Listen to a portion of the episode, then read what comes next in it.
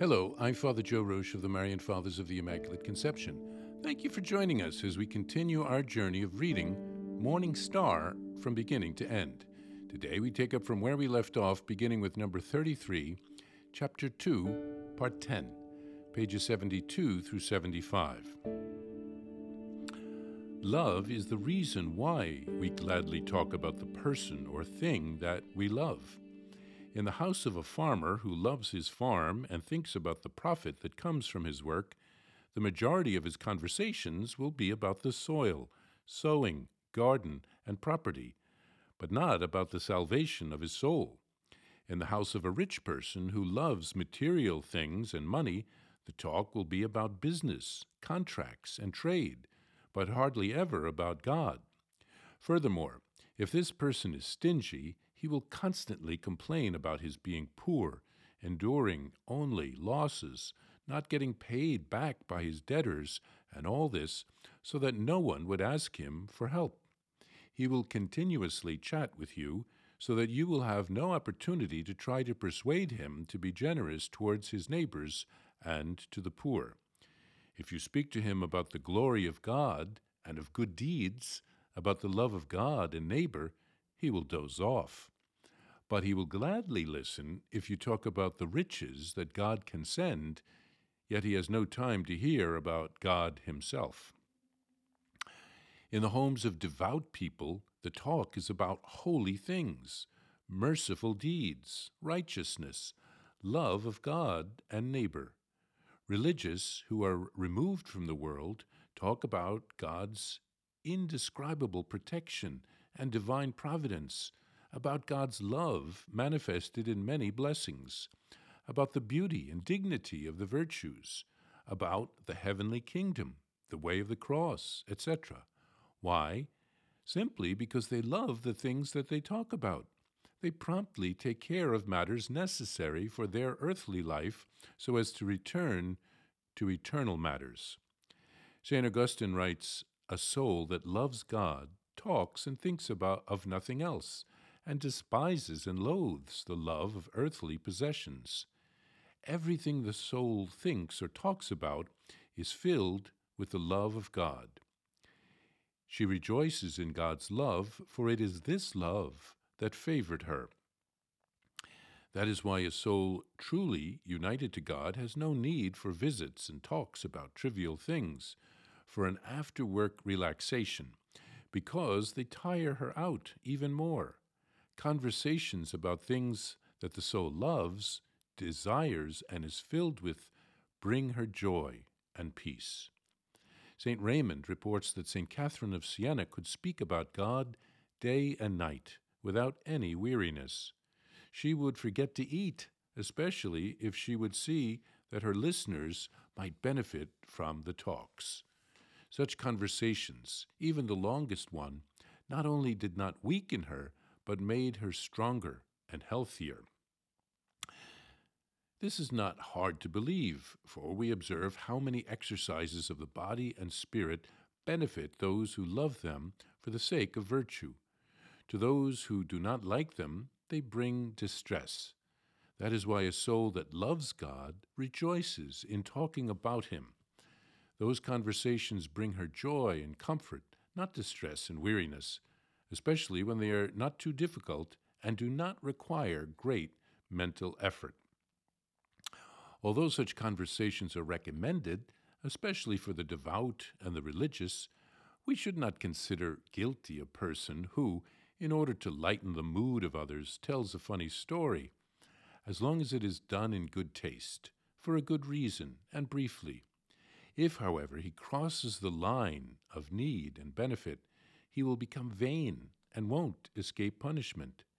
He should always care that jolly and light conversations have a useful and noble purpose. St. Bernard pointed this out in his letter to Pope Eugene III.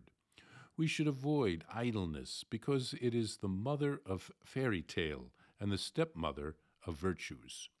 If, however, we happen to be listening to storytelling, let's endure it with tolerance, caution, and prudence. But let's not prolong it.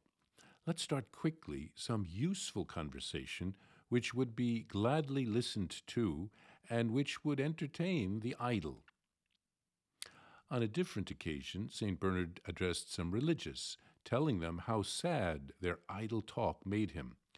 Brethren, I feel great sadness and pain when I see some of you so prone to recklessness, jokes, and idle talk.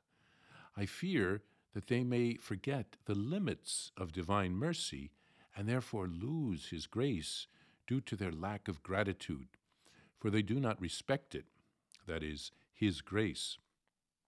For he who remains in callousness, who regrets being united with God, who abandons penance despite good custom and advice, this one undoubtedly does not favor divine mercy, but despises it. It is certain that he who serves reluctantly and without satisfaction shows very little respect to God who called him. The reason for which the saint teaches that vain and idle talk should be listened to with caution and prudence. When it cannot be criticized or interrupted, it is better to keep silence and offer the whole matter to God. In such cases, we should refrain from despising our neighbor and become angry, but to endure it in silence and grieve over human weakness, just as a certain saint did while listening to vain and harmful talks that he could not interrupt. He lifted his thoughts to God, repeating after St. Augustine, O good Jesus, when will our affairs be finally conformed to your holy will? Here, Venerable Casimir tells us that we talk about the things that we love. In the Gospel, Jesus tells us, Where your treasure is, there will your heart be also. That's from Matthew chapter 6, verse 21. If we love God, we will talk about him in our homes. There's a beautiful story of St. Scholastica wanting to spend the night talking to her brother, St. Benedict, about holy things soon before she died. His rule of life called for him to be in his cell in the monastery at a certain time each night, so he said he couldn't. He had to leave the guest house to get back with his other monks to the monastery. St. Scholastica then prayed, and a terrible storm came. He was horrified, and he asked what she had done. She said, I asked you, and you refused. So I asked my God, and he did listen. Now off you go back to your monastery. Well, he and his fellow monks couldn't go out because of the terrible storm, so they were forced to spend the night speaking of holy things with St. Scholastica. And then three nights later, St. Benedict saw a dove flying toward heaven, and he understood that his sister had died and gone to heaven. Venerable Casimir quotes uh, Saint, uh, a saint who speaks of St. Catherine of Siena, speaking about God all the time. She never grew tired of speaking of holy things. Obviously, we can speak of other things at times. He talked about uh, a little frivolity, a little uh, humor. Uh, as humans, this is normal, but he cautions about where we put our priorities and how we spend our time. Vain and idle talk should be prudently avoided or endured in silence, offered to God as a sacrifice. St. Augustine prayed, uh, asking God, When will our will conform with yours?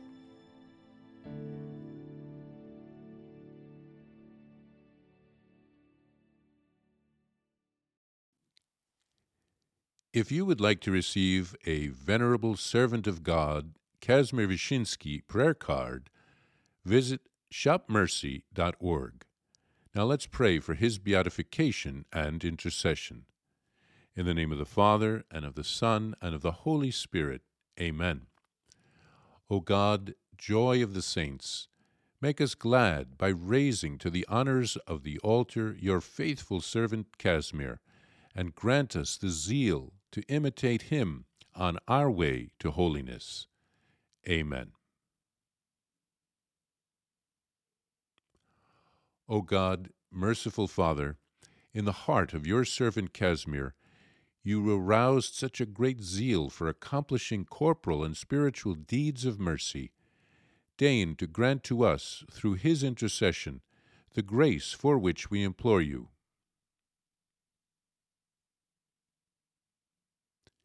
Amen. Our Father, who art in heaven, hallowed be thy name. Thy kingdom come, thy will be done, on earth as it is in heaven. Give us this day our daily bread, and forgive us our trespasses, as we forgive those who trespass against us.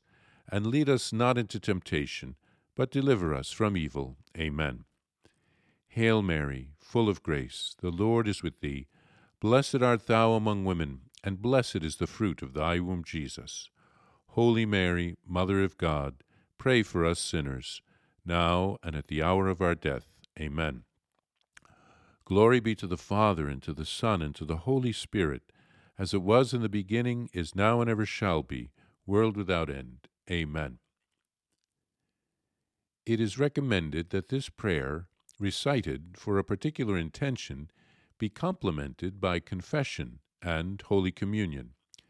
Please send news about any cure or other graces received from God through the intercession of Father Casimir Wyszynski, requests for biographies and prayers, as well as any other correspondence to the following address.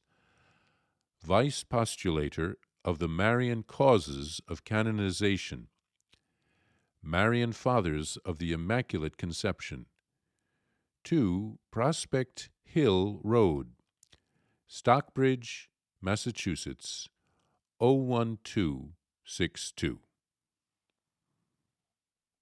Please follow or subscribe to this podcast to receive the latest episodes and updates. If you have been blessed by this podcast, I invite you to leave a review.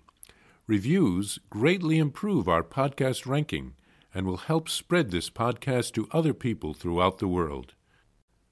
Are you enjoying this podcast?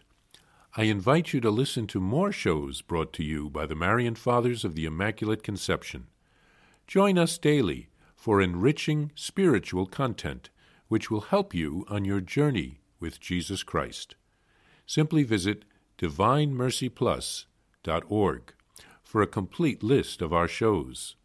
That's divinemercyplus.org. Are you a Marian helper?